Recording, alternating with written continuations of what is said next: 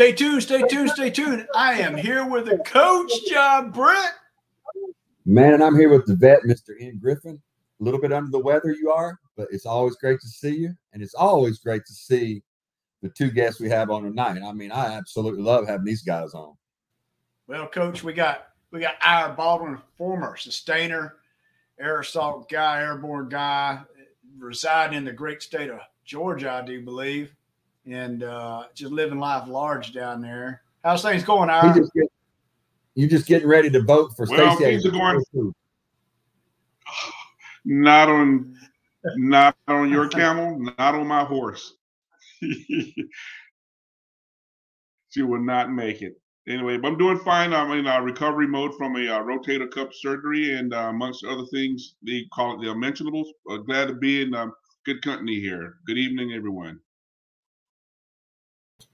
So, coach, and then of course you know the guy down below me, you know, the former 1987 star quarterback for the Pittsburg Pirates, uh, Mr. Handsome himself, the bravest guy I know that ride on any chopper, no matter if they got any fuel, any oil coming out of it all over the place, he'll brave that sucker no matter what, Mr. Alan Bailey. Yep, yep. There Good he to here. Hey, if them if those birds ain't leaking oil, they ain't safe to ride on anyway. So I'll ride it. So, Coach, tonight we're going to talk about a somber subject, um, and it's a subject that is is nothing to laugh or, or to or to for any of us to ever mock, and none of us here would. We all know that, but I mean, there, there's some people that take things a little lightly. But in Michigan, uh, in Oakland County, and as I've expressed, this happened just right from the suburb from where we live, just right across. My son played their school in ball and such and uh, they had a, a, school shooting. And there's some issues with the school shooting that before it's over with, this might change some precedents, which I never thought would, uh, on how we look at certain things, uh, because this has a, a, a, chance to have a case against the parents uh, for involuntary manslaughter and such. So, but we want to talk about the case a little bit first, and uh, I can start it off with that and ask some questions, or or you can. Either way, Coach, it doesn't matter to me uh, how you want to do that. Um, Well, Coach. uh, let me just give you a little. I'll give you a little bit before, and then I'd like for you to ask a few questions. I, when I first heard about this shooting, of course, uh, it, it's always terrifying. We we we've all have kids either in school or had kids that are in school, and that's just an absolute nightmare to even think about the terror of of getting that phone call or hearing about it. It is absolutely eerie to me, and I haven't even said this to you, Vet, but my daughter that morning sent me a text from Whitehouse High School saying that there is uh, they're going on lockdown because of a possible threat at their school. So I didn't hear anything for about an hour or so later because I was off that day. And so I actually typed in into KLTV and it said on their active school shooter was somewhere else up in the country. But just for a split second, it's amazing that, you know, it made me think that way. This situation here is all over the place. I mean, from the parents having issues to the school having issues. Uh, the, the, the young man had major issues, but there was a breakdown of security across the board, a breakdown of parenting across the board. So I'm going to enjoy us breaking this down because I do think you're right. The precedent that was set on this of of the parents being normally a situation like this, people might get sued civilly, but in this case, it looks like the criminal issue is going to come up for maybe, like you say, a set of precedent going forward that you know you, you've got to protect the public from your own child, maybe. So, Coach, one thing I want to say on this here is I'm to, I'm to walk it through, and then I'll, I'll, I'll propose some questions regarding that. I think it's important that I, I, I go through the timeline for a second. Uh, but before I do that, I want to throw one timeline, and I mentioned it to Ira and Alan. Is in 2012, I was in Afghanistan, and my wife sent me a text, and she goes, "I've been crying all morning. I can't stop crying." I'm like, "What the heck's going on?" And I had no clue because I was worried about things downrange, thinking about that. And Sandy Hook it just happened, and the Sandy Hook shooting incident happened, and and there was a whole lot of verbiage coming out of there. And if we remember right, the, the child had some mental issues. He killed the mom, took the guns from there, and then he went to the school where she taught. and he he he did horrible things that that that community will probably never recover for 50 years, to be honest, over that. And um, so, but to start with this, I think there is some there is some people that started doing things decent in this and you know and then it didn't hit a roadblock at places. The teachers identified a couple times you know the teachers identified that there was an issue in sending him to the counselor. From what i understand the day before the day prior sent him to the counselor and uh and he expressed that well hey you know uh, shooting sports is a family hobby you know. And so they reached out to mom, but she didn't reply then. And after school, the mom supposedly sent a text about him saying, LOL, I'm not mad at you. You have to learn not to get caught. You know, like, what? That's good parenting. You know what I'm saying? Which is not. I'm being facetious on that. And in the morning of the shooting, another, I don't know if it was the same teacher or another teacher, but a teacher uh, saw that he had some concerning drawings took him to the counselor. While there, he said, Hey, I'm getting behind on one of my classes. Can I do some homework? And he did, supposedly.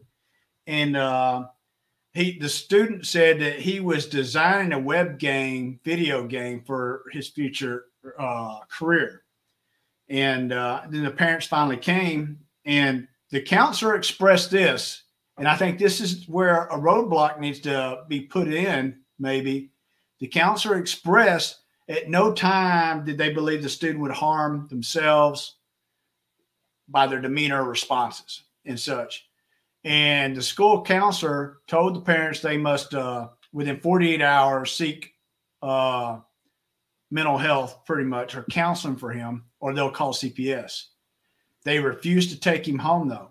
And my deal is, is so, but you released him back in class because it was brought to you and something that I threw out there before we started. Maybe in hindsight, maybe uh, we should have been we search his stuff or search him, search his all his stuff in his locker, just to make sure that there's nothing on him as a protocol. But I do know that schools are leery of civil cases that come off of this.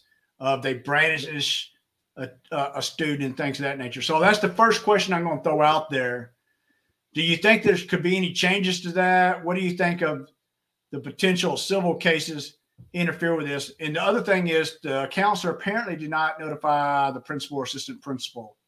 Made the decision based off her clinical analysis that she was raised to do that this is was the procedure. So I'm going to throw it first off to Ira and uh, and let us know what you think on that right there, and then we'll get to Alan and bring it back to the coach. How's that?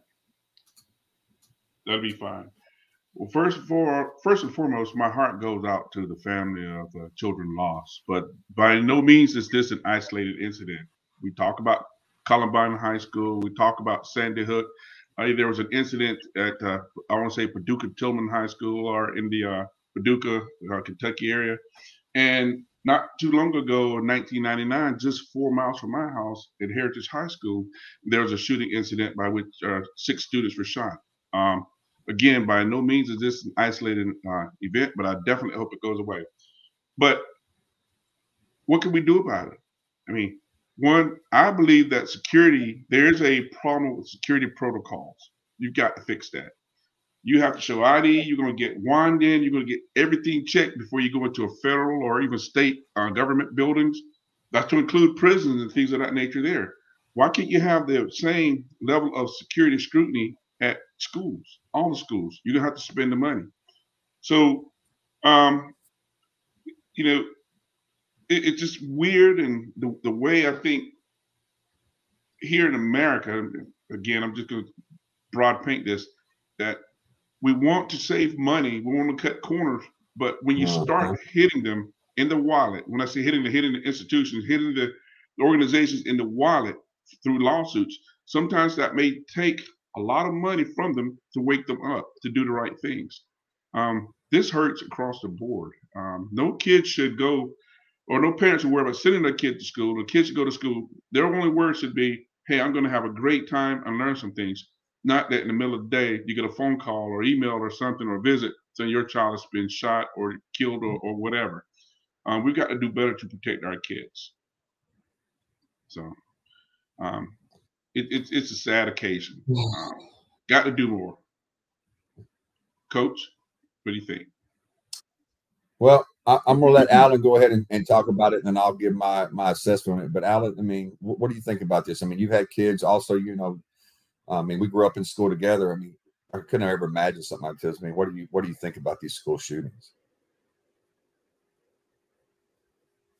You know, I, I was sitting here thinking, and it, it usually takes one of you, Ian, or you, Ian, or Jerry, or Craig, to bring up something for me to remember anything nowadays. But I remember when we were in school, it was nothing for there'd be 12 pickups sitting out in the parking lot, and 12 of them pickups would probably have a shotgun in it.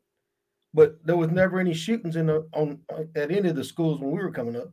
You know, guys go hunting before school, guys were going hunting after school. They kept them in their trucks. There's never an issue. So what is it now? You know, some people will say, well, it's the video games or it's it's the music they listen to. I, I don't agree with either any of that. Somewhere if somebody's gotten it in their head, it's cool to carry a gun and go shoot people. And I'm, I'm with Ira. My, my youngest son, he went to school here in Killeen at the high school. And a couple of times we went up there for parent stuff, they had metal detectors at the doors. And so I asked my son, I said, Well, how does that work when y'all come in? Y'all walk through? He said, Yeah, we walk through, but they he said, they don't work. I said, so they're just there. He said, yeah, they're just there. He's, I said, was the security guys up here with wands or anything? He said, well, the security guys will be there, but there no wands. So I'm like, all right, you know, as many school shootings as there has been spread out across the United States, every school should be lined up with metal detectors at the door, a clear backpack so you can see what's in the backpack. If it's clear, you there's no guessing if there's a gun in that backpack or not. Uh, I got a, I know a, a, retired brigade sergeant major. When he retired out of the army, he went to work in construction, building houses. Well, I talked to him a couple of months ago. He's quit doing that. Now he works for a company here in Texas. They're building safe rooms inside of the classrooms. So when these mass shootings start or something like this happens, they can get all these kids into these rooms that are inside each classroom that are bulletproof to protect the kids from these shootings. So I think if you do more stuff to protect the kids at the school, the school protect themselves, we won't have these lawsuits like like we're talking about here, Ian. I think we we you got to do this thing. You got to put the counselors and teachers got to be trained on what to look for. And I know they got to be getting classes. We get classes on everything.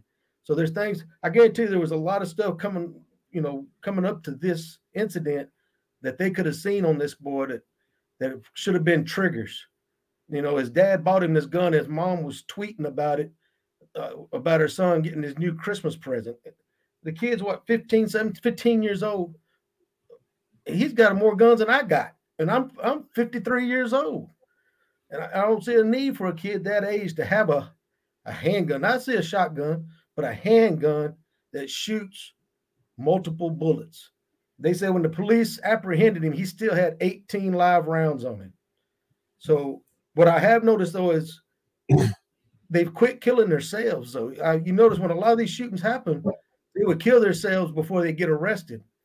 Now they're not killing themselves because now they can get their 15 minutes of fame because that's all we do. They do this and we keep putting them up on the TV. Exactly. I think if we stop putting them on TV and we just say uh, individual shot and killed somebody today, quit putting them, get quit giving them their time of fame. Somebody shot somebody today. That's all you need to say. Don't don't put out there who it was and who did it and put the picture out there. Alan, I agree. We remember when the Oklahoma City bombing happened, when they did the death sentence him, they did it live. But all news agencies refused to mention his name when they they they they put him to death. They refused to mention his name. And that's exactly how it should be, in my mind. So I'm going to throw it to the coach real quick. Go ahead, coach. Well, there, there's so many things going through my mind, different avenues that I that I could talk about. Uh, one of the first things that I want to say is, you know, one of the one of the things of us working in a prison that I, I work in a prison, we have, you know, there's lots of security there, At times it gets lax, you know, but there's metal detectors that we go through daily. But one of the things I think that there was an issue with that was overlooked was this gentleman had drawings of a semi-automatic handgun that said the thoughts won't stop. Help me. Help me. And then there was a note with a drawing of a bullet with the words blood everywhere. And then down in the drawing on the bottom, it, it said, My life is useless. And to the right of those words, it said, The world is dead. Now, we have to take training in prison for suicide awareness, depression, uh, things that could cause somebody to hurt someone else or themselves. This is a 100% issue of a person crying out for some type of help. That I'm not saying the guy doesn't have any kind of culpability in this because he did shoot people, but my God, how much more could you get to for someone to go? We need to help this kid. And so what? You're a counselor and you don't, and you see this stuff and you don't, uh, you don't contact the authorities, you don't contact the principal, you don't contact anybody but the parents and say, okay, we we want him to go home, but since you don't want him to go home, I'm just going to send him back to class. I mean, that is a you're talking about civil issue. That's a major civil issue for that for that school district. And there's probably talking about criminal um, culpability for the parents. I do think this is just something we can talk about later, or we don't have to talk about it all. I believe because of the situation that they're saying this involuntary man, manslaughter. Man, you know how hard that's going to be to prove that. I think they might have overcharged the parents on that. I'm not saying they're not culpable, but to prove them to be involuntary manslaughter is going to be tough. But I think the parents also think the counselor, that counselor should have some type of issue to deal with too for not contacting the authorities. Alan brought up something, dude. I've said this a hundred times, Alan. We used to have shotguns in every vehicle on high school. We didn't have shootings. What has happened? Like you said, people say video games, people say movies, people say Hollywood, people say, you know, there's more depression now. There's more, there's more society. We're playing, you know, crazy games on. There's something that has happened because we had more guns readily available to us in the parking lot than these kids have now. But it seems like there's one shooting up a school every few months just like the gentleman that shot up the school in what was it, Fort Worth or Arlington a couple months before this one. Mr. Simpkins was a young kid that well, it was a huge deal until we realized he didn't shoot up the school randomly. He just went and shot people that had bullied him. Well, the media just let that go. It's still an issue of somebody going into a school with a bunch of kids shooting people, but we look at that differently because oh, he didn't go in and randomly shoot. He shot who he was trying to shoot.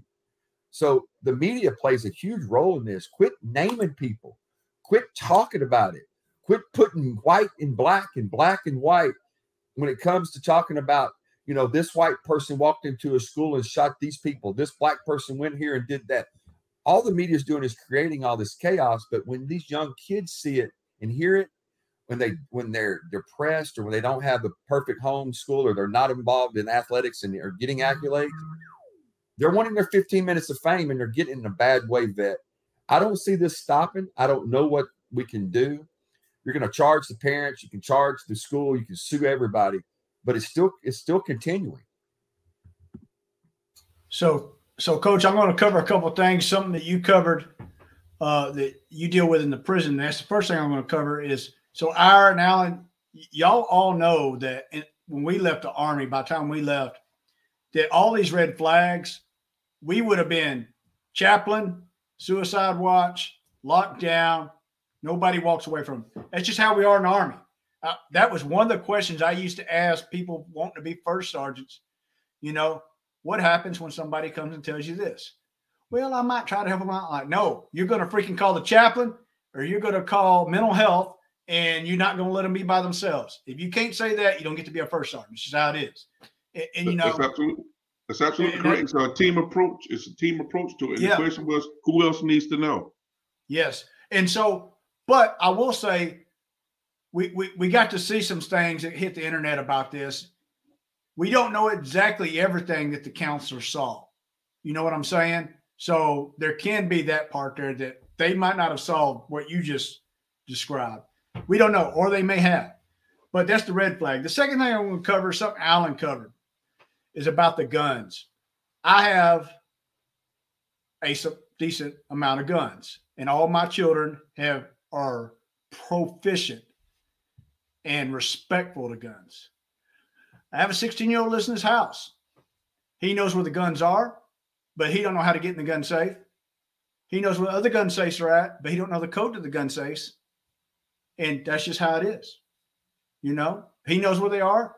He could probably teach anybody that ever watches this how to handle gun safety, shoot proficiently, and never discharge a round negligently. You know, but I still look at him, he's 16 years old. Okay.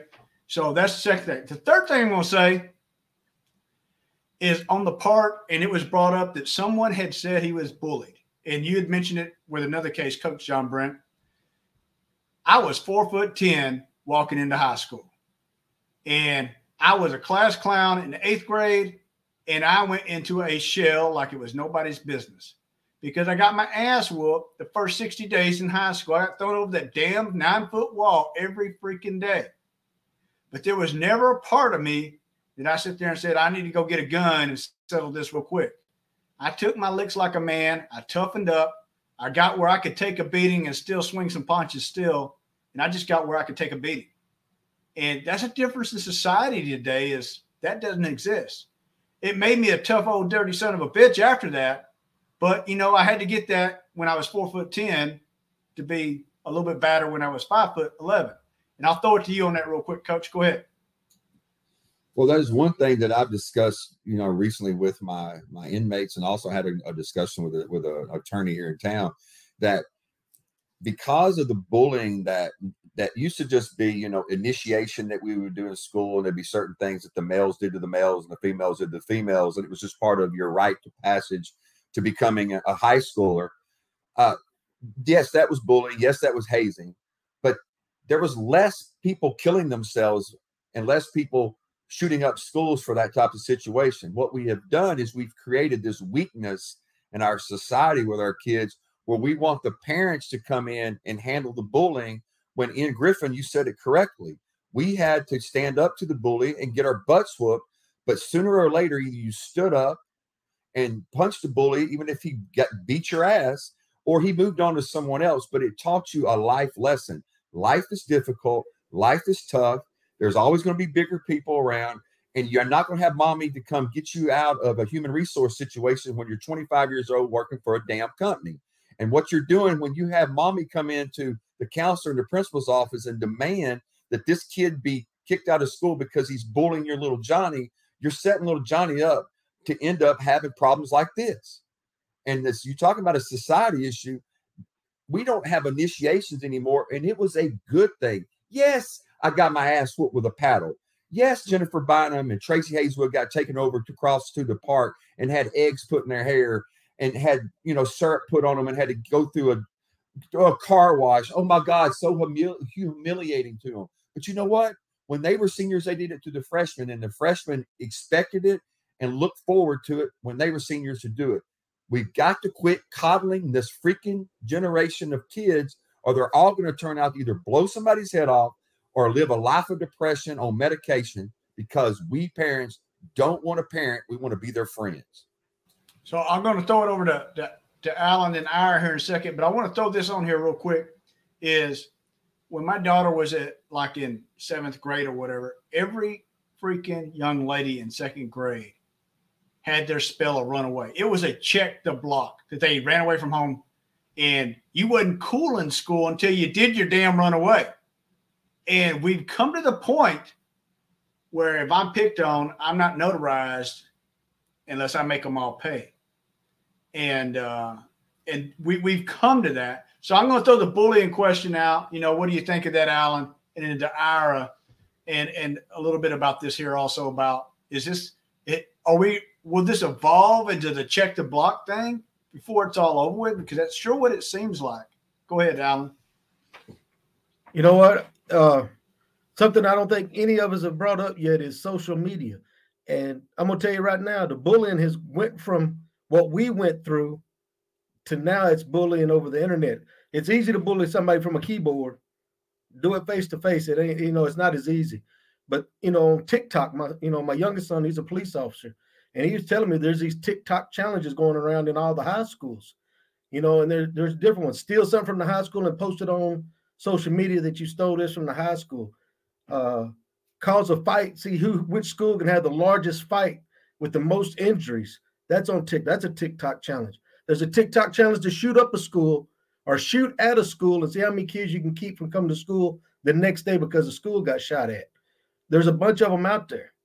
So it's the bullying and and through through social media, TikTok, it's the same thing like you were saying about your daughter.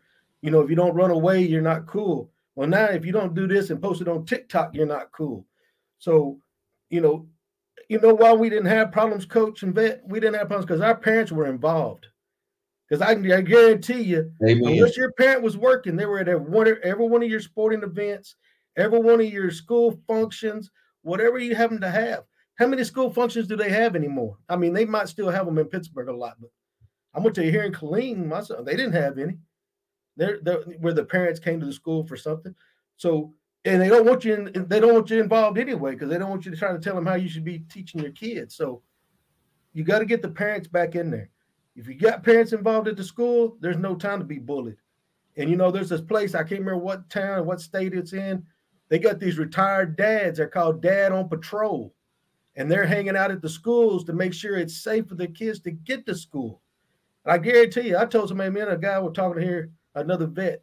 If these schools, you could probably get vets to come work for free at the schools to protect the schools around here. You wouldn't have to pay. Most of them retired vets just want to get out of the house a couple hours every day anyway.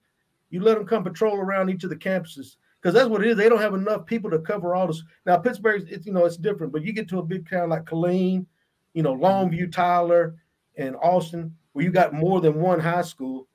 You know you got you don't have enough security force to be at every high school, or enough police to have every school covered. So you you got to get people involved. You got to get parents back involved. Dads on patrol, I think, is a good thing right there and cut down on a lot of this bullying, and your kids will feel safe to walk to school again, go to school. Alan, I'm going to say this here is, uh, you know, I I got in a fight in like fifth grade, and I won't mention uh, that guy's name. He, he's a good guy now and everything, and but I got six licks from him. My mom told me if I got ever a spanking in the school, I'm getting three times as many when I get home. Well, I got damn 18 licks for us all over with. My butt was so damn sore, but you don't sense that with the parenting of this this this young man here at all. And I, now I'm going to throw the bullying part over to Ira here real quick. Go ahead, Ira. Well, Alan, you are on fire tonight. Everything you said resonates. It's spot on. I think this is a great conversation to be had. And uh, ironically, uh, it's not just girls who ran away. I actually I was scared of my mom one night because I did something or I didn't do something and she was going to tear my ass up. And I said, I could take it anymore. So I took off running. Well, it was around dinner time. I'm kind of glad that my dad was faster than I. So he chased me down and snatched me back home with my ass. And well, I got to eat after that. So anyway, that's my runaway story.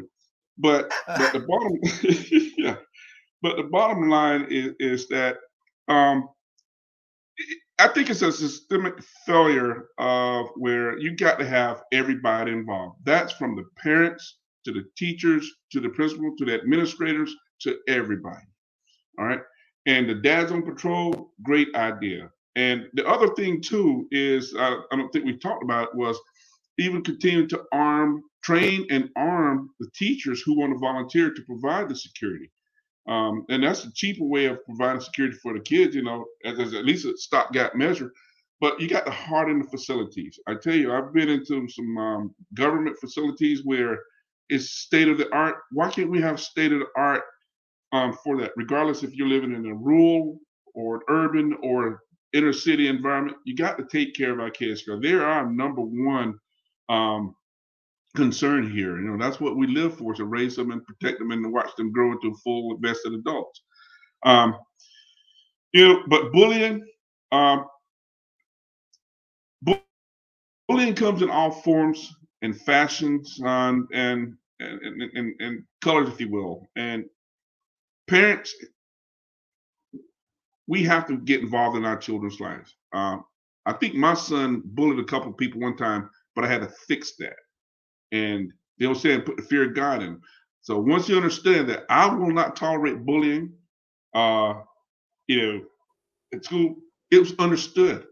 And I also made it understood to the uh, to the teachers or the parents, if you have a problem, please pick up the phone instantly. Give me a call, and I'll rectify that problem as soon as I get to the school. Didn't have any issues thereafter. You know, so it's it is the parent. It's got to begin with the parents, begin in the home, and you've got to have that comprehensive look across the board that everybody's involved in the education and the care protection of our children. I turn it over to you, Alan. You had a point. Yeah, you know what? Uh, the coach said something a while ago about the weakness in the kids. You know what? You know, we didn't. I don't really think we had bullying back in our day.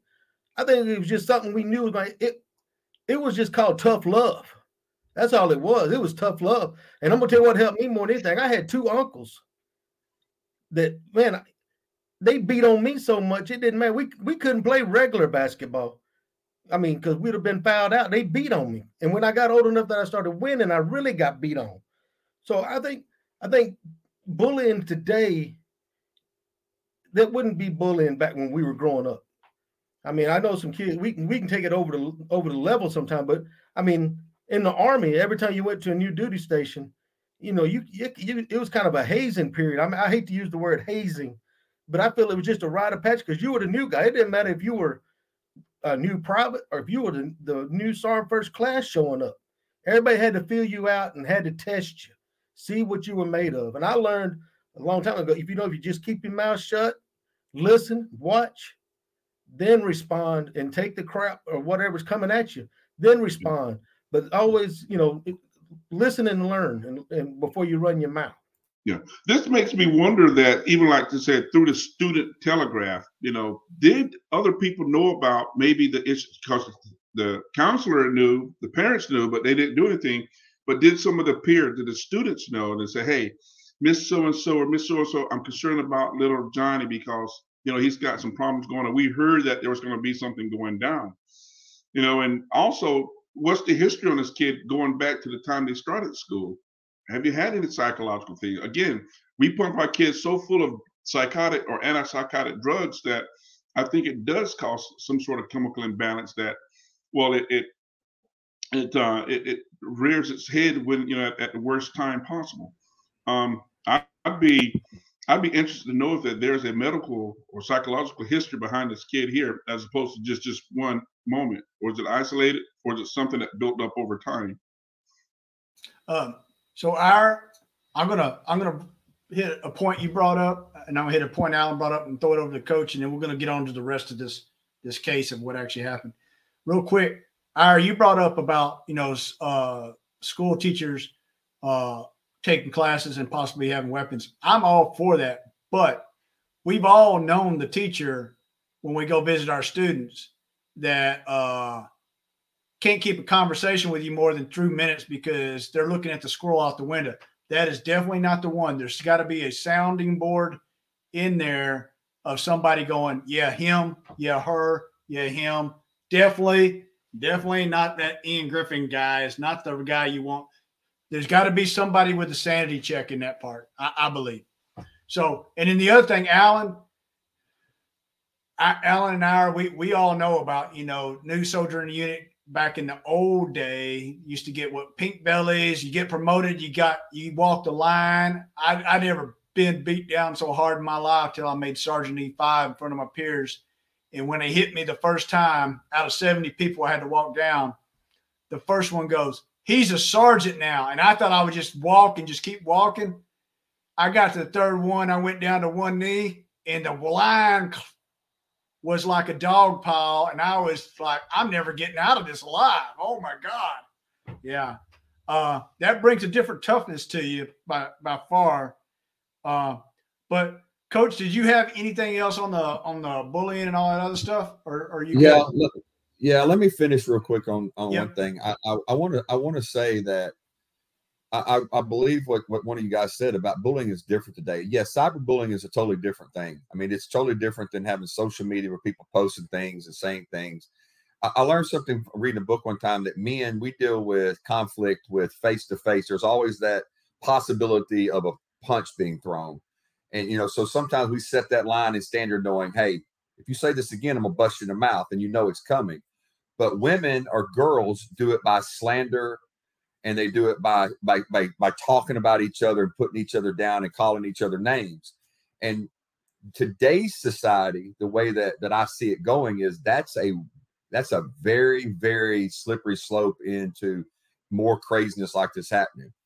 The last thing I want to say about this bullying thing is the parents, I believe the parents today are more concerned about being accepted by their kids and being liked by their kids and being friends of their kids than they actually are being parents to their kids, mentors to their kids, and discipline to their kids. And there is a huge difference than a disciplinarian like Neil Henson than someone that's a parent like this, like this counselor, just eh, just going back to class. Neil Henson would not have allowed something like this to happen. Neil Henson was a man of men that wanted to teach your young butt how to be a young man so you could grow up to be a respectable older man. And he took it upon himself to whoop your ass with a board the way it needed to be whooped, but also give you a quarter to go get you a coat to go back to class because he loved you. And you, there was a respect there and that you got as a young person by getting the discipline and not having your parents come up there and get involved and say, You're not going to touch my kid. And that's what we have today, Vet, Alan, and ours. We have parents saying, You don't touch my kid. You don't discipline my kid. They come to school to protect their kids, even though their kids are wrong, and get on the get on the teachers and get on the principal instead of allowing the teachers and principal to be that next line of defense to grow those kids up to be young adults. It's absolutely sad. All right. So one thing I'll say about Neil Henson is he'll spank your butt and then he would hand you a box of tissue and say, Hey, young man, stay right there till you get yourself straight. And it kind of brings back to the point, though, today's society cannot be humiliated. And nobody should be humiliated, but everybody needs to know how to deal with humiliation. Why? Why should it just why should they not be humiliated? Tell me that, bit. I think they should nobody should be on purpose bullied into humiliation like so. But what I'm saying is everybody needs to know how to handle humiliation on the other side. It's a two it's a two-way street. Is nobody's there shouldn't be five people going all out on somebody going, I'm gonna humiliate him. Oh, let's do this, and we're embarrassing him because his family can't afford real pants or or whatever, or he didn't wash his clothes for a week and all that other stuff. There shouldn't be that type of bullying, but every kid should have a class on how to handle humiliation and understand that it's just humiliation and then it goes away because that's the problem is they don't know how to let it go away. I'll go well, ahead, coach. Well, and I do I do agree and disagree to a little bit of that because I do believe that what the parents are doing is they're not allowing the kids to work out the problems with kids. Yes. And what's happening is when a kid has a problem with a kid, they should get to that point where they work it out, even if it's a fist fight or if it's grabbing or cursing or whatever, and they get separated. And then if it gets to a point where it becomes more than just a regular fight or violence, then yes, get the authorities or get the parents involved. But when you do not allow your kids to learn how to deal with conflict and deal with how to get out of a conflict themselves, that's not preparing them to go into work, going to the military, going into any kind of profession, because there's going to be conflict. I work with people right now. I absolutely love them, but there's times I can't stand them. And if I didn't know that it's not personal all the time, they're different people than me. And when when things are said in a heated meeting, which it happens at our place all the time, that I don't go report them to the state or I don't take it out the parking lot and shoot somebody. You actually have to learn to deal with being humiliated and put down because I was just humiliated and put down this week because I lost a bet. Now y'all gonna laugh at this, Alan Bailey. Go ahead. I don't care. I bet I took around a sign that says prediction. Flip the sign over. It said Dallas 22, New Orleans 24 with a sad face. And one of the guys that's a big Cowboy fan, like all of us, said, I bet you 50 push ups that the Cowboys win. I said, I'll take it. Monday morning, what I have to do since I walk down the hallway at the prison, show me what you got, boy. Give me 50. Well, guess what? The warden saw it on camera and said, "Hey, you're betting with uh, you're betting with our inmates, and that's illegal. It called me out in front of all the teachers. And I said, Are you serious? He said, Yes, that's one step of, of, of below putting money on someone's book. You need to stop that. Embarrassed me and humiliated me. And you know what I told him? I said, Yes, sir. And I went back to work. I didn't think about shooting up the place because you know what? We have to understand we're going to be humiliated. We're going to be put down. We're going to feel bad at times. But my mommy can't come in there and protect me, and my dad can't come up there and threaten to whoop the principal's ass. Totally agree, Coach. Totally agree.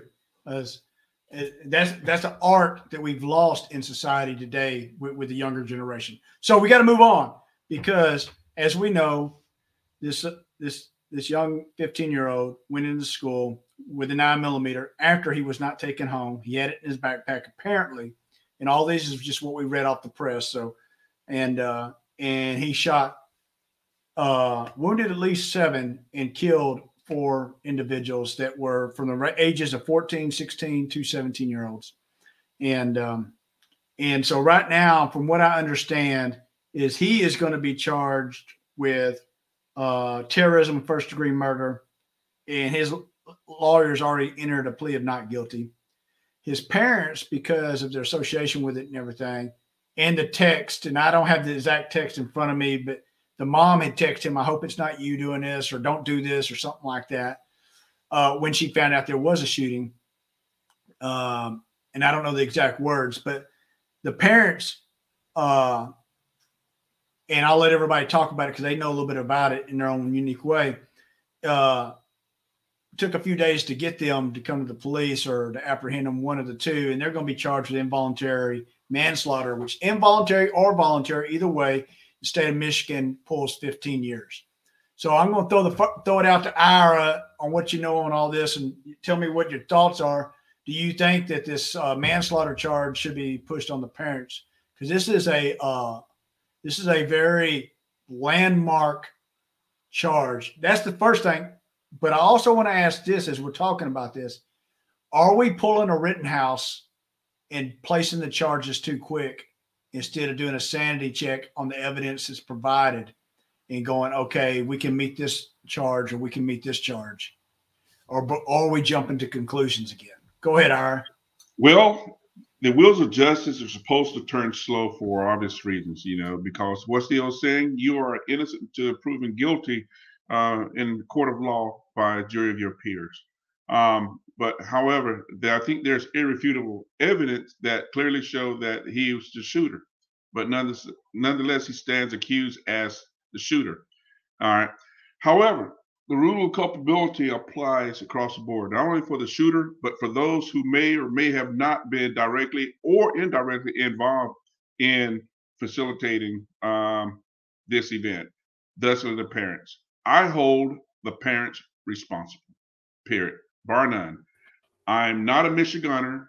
I don't know Michigan law, but just like the other 50, question other 50, other 49 states, each itself is a uh, little I would say experiment in um, in in um, um, government, if you will, because each has its own set of laws. But you got the federal guidelines too. But nonetheless, I hold the parents responsible.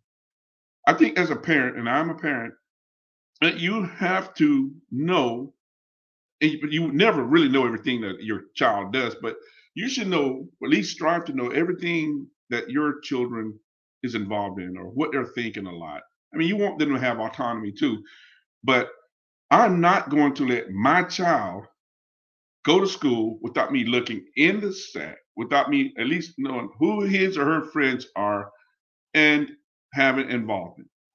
Parents, I think, failed this here. I think they thought it was a joke.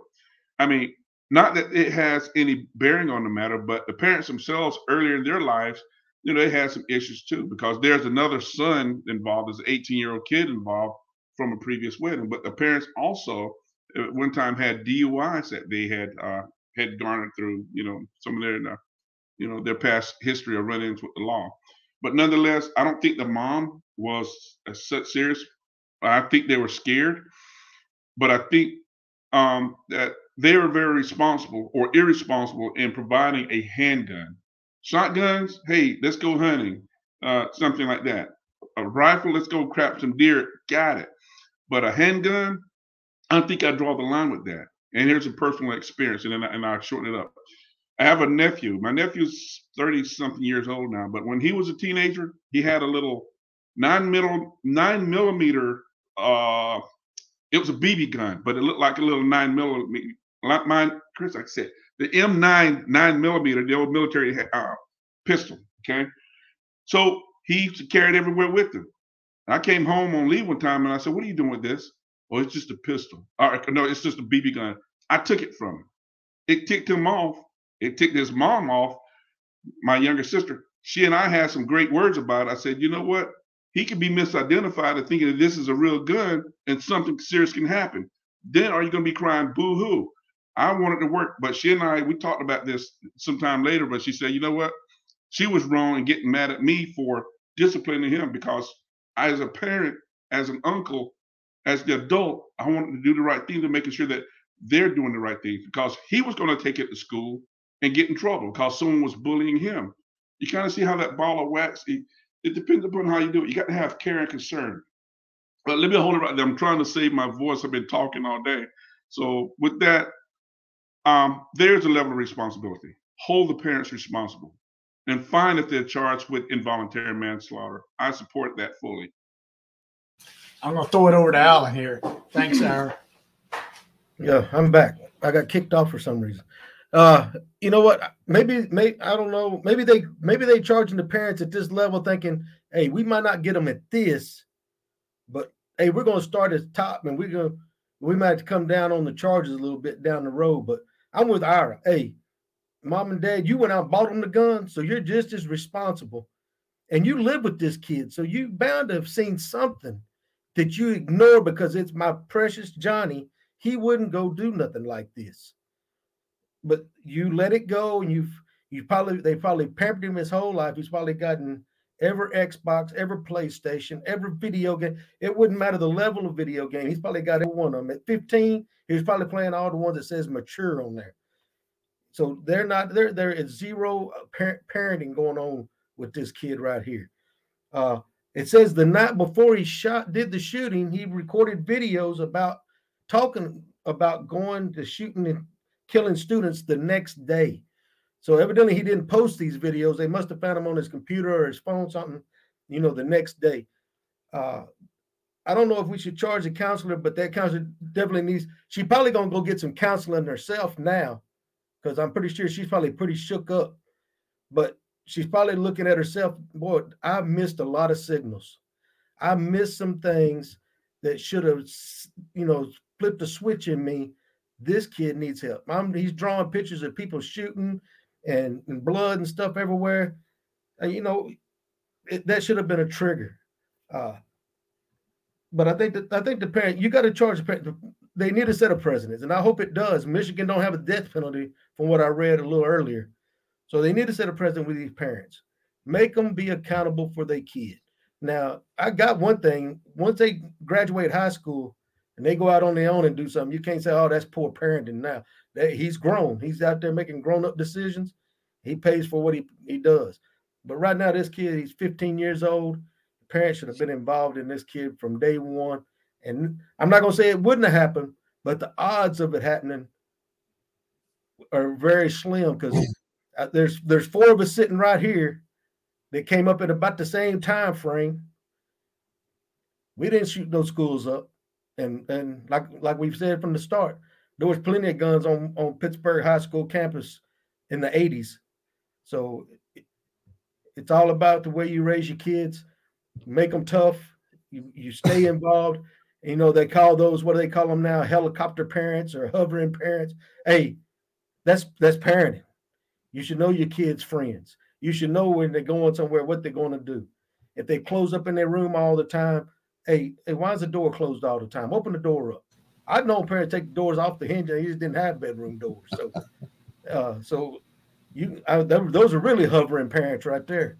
So, Ian, I, I think the parents they, they, need they need something done to them, and I think they might have shot at the top, knowing they're going to come down off of it, but they're going to try their best to get them at the highest level they can get them. So, Alan, I'll, I'll say this is when I was in Liberia, uh, my wife scanned me a uh, letter that my son wrote, and he had been uh, a kid at school, like in fourth grade, was threatening him. And he's saying, "When you walk home, my brother's going to kill you." And I'm in Liberia. I immediately I said, Jenny, give me the freaking teacher and the principal's name and their email right now. And I said, I sent it to both of them. And I said, Do I need to handle this from afar or can you handle this? And I can tell you, after I hit send on that, within an hour, I had an email from both of those, the principal and the teacher, right then going, Mr. Griffin, this will be handled immediately. We will let you know what we did. And that's how it should have been done, you know, uh, on things like that, in my mind. But I'm going to throw it to the coach real quick. Go ahead, coach. Well, first of all, I want to address something Ira said, and I want to I want to actually give my hand and clap to Ira what what he said. He is totally correct. What you did with your family member, that's what Tamir Rice's family member should have done for him. Because when I think about that case, I feel so bad for that kid. That kid is spinning a gun around in Ohio in a park and gets shot by a police officer, but the gun looked real. His parents should not have allowed him to have that gun. And you know, it's it's it's wrong all across the board. But what you did, Ira, that's that's what needs to be done. Uh, something that Alan said about this manslaughter, I actually looked up the Michigan manslaughter uh, law, and and this is actually um, I wish I'd looked this up before. Maybe I wouldn't have said what I, I, said earlier, but it says involuntary manslaughter, also called criminal neglect manslaughter, occurs when a person is killed due to someone else's criminal negligence or when someone is killed during another crime where the intent was not to cause bodily injury or death. Unlike a murder, involuntary manslaughter means a person had no intention of killing another, but due to their careless or reckless action, caused the death of another human being. And that's exactly what these parents did. One of the things that one of those texts that I read is she told her son at one point when he was getting in trouble for something a few weeks before, is you need to learn how to like cover it up better. I don't remember the exact words. I'm paraphrasing, but you need to yeah. to not tell people what you know that way. Are you kidding me? You whoop that kid's ass. You take that phone away, and you make sure that gun's locked up. The first bit of issue that some kind of kid like this has. I got Go the ahead. words, coach. It's uh and it was the day before. LOL. Oh. I'm not mad at you. You have to learn not to get caught. Are you kidding me? And see, right there, you're teaching the kid to be a better criminal than the authorities can find out about it or other people. Bingo. And you know, so the last thing I want to say on this is we are at a, a, we are at a set in our society. We've talked about it from our political side. We've talked about it from a government side. We've talked about it actually even from a Supreme Court side and, and division of liberal and, and and conservatism in our country. There is a whole lot of things that we're at a crossroads at. But right now, the way kids are being parented I feel so bad for these kids. It's not their fault. They need to be parented, like Alan said. It's not helicopter parenting, it's whooping your ass and putting you in a room for doing wrong. Or in some cases, today's kids, Alan, need to have their ass whooped and go outside because you can't punish a kid to their room anymore because that's where their little sorry butts want to be. When we was growing up, if my mom told me you're grounded you're going to your room for three days, I was miserable. I wanted to be outside. So, you know, take away what a I learned this from my mom. I asked, and it, my mom years ago when my son was first having some issues, I said, What do you do? She said, The first thing you do, Brent, is take away the most important thing that kid wants to play with or have. And you have to do that to teach them. But we have to parent. This situation is another sad story in America, but it's not going to be the last one, Vet, Aaron Alan. It's going to happen again. There's going to be Sandy Hooks. There's going to be Columbines until we have an awakening in this country for parents to get more involved in these kids' lives, we're going to continue to have these problems. Well, so real quick, I think that it all boils down to there's not a respect for the value of life at the end of the day. That whether it's from parenting, social media, whatever it may be, but there is a lack of respect for the value of what life is all about real quick, we're going to throw it around real quick, and I want to throw this around here. Do you think this with the parents will be a landmark case that will set a new tone on how things are addressed? And I'll throw it to Alan real quick, and then I and then the coach, and then we'll get in the flip flop out of here. Yeah, I, I think so. I I think once this happens right here, I mean, it, it might even change the perspective for a lot of parents on the way they're parenting, because it might, if if not across the country, definitely in Michigan, there's going to be more parents getting involved in what their kids are doing every day, and before they leave that house, checking their kids, especially if they know they got a little Johnny that's pretty bad anyway. They're going to really start checking that kid out.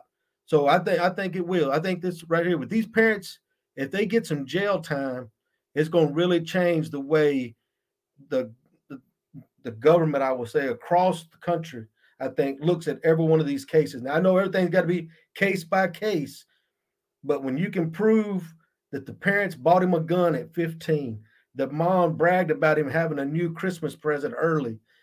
There's videos now that say he he talked about it the night before and video himself talking about going to school and, and shooting students. I think with all the all the stuff that they're telling us right now, and we, you know we only know what we're being told through social media and in the in, in uh, the internet and everything. But if all that's true, I think it's going to be a big change in the way things are done in the government, in the legal system, and in parenting alone. I, I, definitely concur with that, Alan. Let me tell you like this here. That that's all spot on. And I do believe that it is going to establish a precedent right there in the state of Michigan. But as I stated earlier, with the 49 other states and you know the U.S. territories in general, that each one itself is a uh, a legal test bed because I'm quite sure that somewhere in one of these other states or territories is that the legislators are looking at uh, what can we do to strengthen the laws of such. I mean, you, you can beat the dead horse to further, you know, death, if you will, beat the dead horse. But the bottom line, it's you have enough gun control now. What you need are policies. Uh, you can have people who are recidivists. You're going to have people who are just going to do whatever. But you're going to have to have some policies that that clearly show if, if you do something like this here, there has to be some justice or there have to be some punishments for the things that fit the crime. So each state's got to adapt their own uh, policy, probably stemming from this here. So there's a legal watch out there somewhere. With that, I'll turn it over to the coach. Well, it makes me think also. I mean, we we want to say our parents are supposed to protect their kids. That should be the number one thing just like when you have a if you're a client you have an attorney there's there's certain attorney client privilege that you have that you can tell that you can tell that attorney anything and he can't use that against you unless you tell that attorney that you're about to commit a crime in the future then it's his responsibility to contact the authorities as parents yes we want to protect our kids but if we know that our kid is at a, a, state of depression that they're talking about hurting somebody they have access to a gun they're having these major issues the parents have to contact the authorities at that office with the counselor. I mean, to me, it's like, okay, counselor, you're okay to send them back to class. I don't agree with that. We need to contact the authorities. But parents don't do that. I do think, well, I won't say I do think, I do hope that there is absolutely charges the stick on this and it does set a precedent because I do believe that parents will have that thought in their head. We're about to have kids come over to our house make sure our guns locked up. Just like I used to, there was a case in the Dallas area when I lived there where some parents had liquor out, kids got drunk, one left, had a wreck and killed another kid in it. The parents got charged and sued. And I guarantee you, I remember Channel 5 and Channel 8 talking about make sure you lock your, your liquor up, make sure you don't have kids have access to alcohol. This kind of stuff, even though it's horrible, and it is horrible, vet, because of them being charged, I do think, and I agree with what you both you guys said, that it will change the perception that parents have and the culpability that they know they could have if they do not protect the community from your child. I, I agree. I think it's it's going to be interesting. It's going to open up a whole lot of different doors and such. So, with that right there, uh, I think this has been a really good episode, to be honest. Here, maybe the uh, best, maybe the best we've ever had. Yeah, it might might be so. Alan sitting there kicking down the door for the best, and uh, what's crazy is we just kind of came up with this thing. I don't know, last minute thing. So, uh, but it's a really great topic. And what's what's unique about this topic? This case here specifically, there's no 100% right in this. You know, there there's a whole lot of variables to it. As this is shown, and there was a lot of opportunity. There were some there were some teachers that really did good on catching some things, and then there were some places where the either the system by checklist of the counselor or the counselor herself didn't do the right thing. And then we know that I think we're all in agreement the parents really, really messed up on this one here. And, uh, yeah. and it's unfortunate because we got four people that are died that that have died, and those families, actually those four, those seven, the, that whole community will never be the same. So with that, I think it's time for us to get out of here. So I'm going to say right now from the coach and to the vet. Stay tuned, stay tuned, stay tuned.